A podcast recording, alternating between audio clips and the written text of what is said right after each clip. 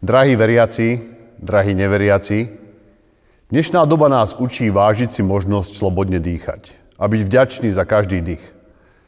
Biblický príbeh človeka je s dýchom spojený od prvého momentu. V knihe Genesis čítame, vtedy Hospodin Boh stvárnil človeka z prachu zeme a vdýchol mu do nozdier dých života. Tak sa človek stal živou bytosťou. Podľa vtedajšieho chápania žil len ten, kto dýchal. Zápas o dých je zápas o život. Tu však nejde len o prežitie. Dých ako prejav života sa stáva od príbehu stvorenia znakom prepojenia človeka s Bohom. Boh toto spojenie nadviazal, keď do človeka vdýchol dých života. V knihe Žalmov ide dých skôr opačným smerom. Od človeka nesie k Bohu prosby, chvály či vzdychy.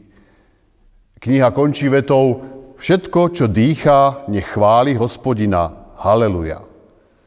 To spojenie všetko, čo dýchá, možno preložiť aj ako každý dých.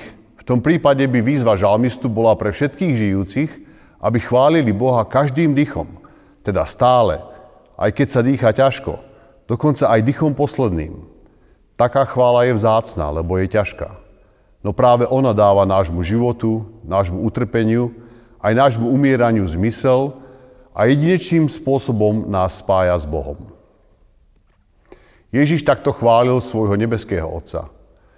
Do posledného dychu. V Lukášovi čítame: tu Ježiš zvolal mocným hlasom: Otče, do tvojich rúk porúčam svojho ducha. Keď to povedal, dokonal. Tu použité grécke sloveso znamená doslova vydýchol. A v Novej zmluve označuje výlučne Ježišov posledný výdych, teda jeho smrť.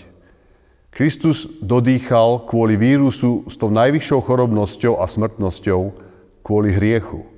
Pritom on jediný tento vírus nemal a ako pravý Boh bol voči nemu imúnny. Z lásky k nám sa tejto imunity vzdal, nechal sa od nás všetkých nakaziť a zomrel, aby sme my mohli žiť. On dodýchal na kríži, aby sme my mohli dýchať slobodne.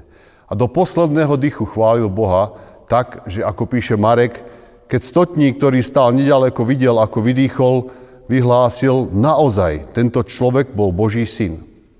A podľa Lukáša, keď stotník videl, čo sa stalo, oslavoval Boha. Zadívajme sa teraz aj my v osobnej modlitbe na Ježišov výdych na kríži. Správme tak pri melódii z filmu Schindlerov zoznam. Tá pripomína zápas o dých, o ten posledný, čo milióny nevinných vydýchli predčasne kvôli vírusu fašizmu. Myslíme na nich, aj na všetkých, ktorí kvôli terajšiemu vírusu o dých bojujú, alebo už vydýchli naposledy. Dnes, na Veľký piatok, zvlášť myslíme na toho, kto vydýchol na kríži z lásky k nám. A chválme ho až do posledného dychu.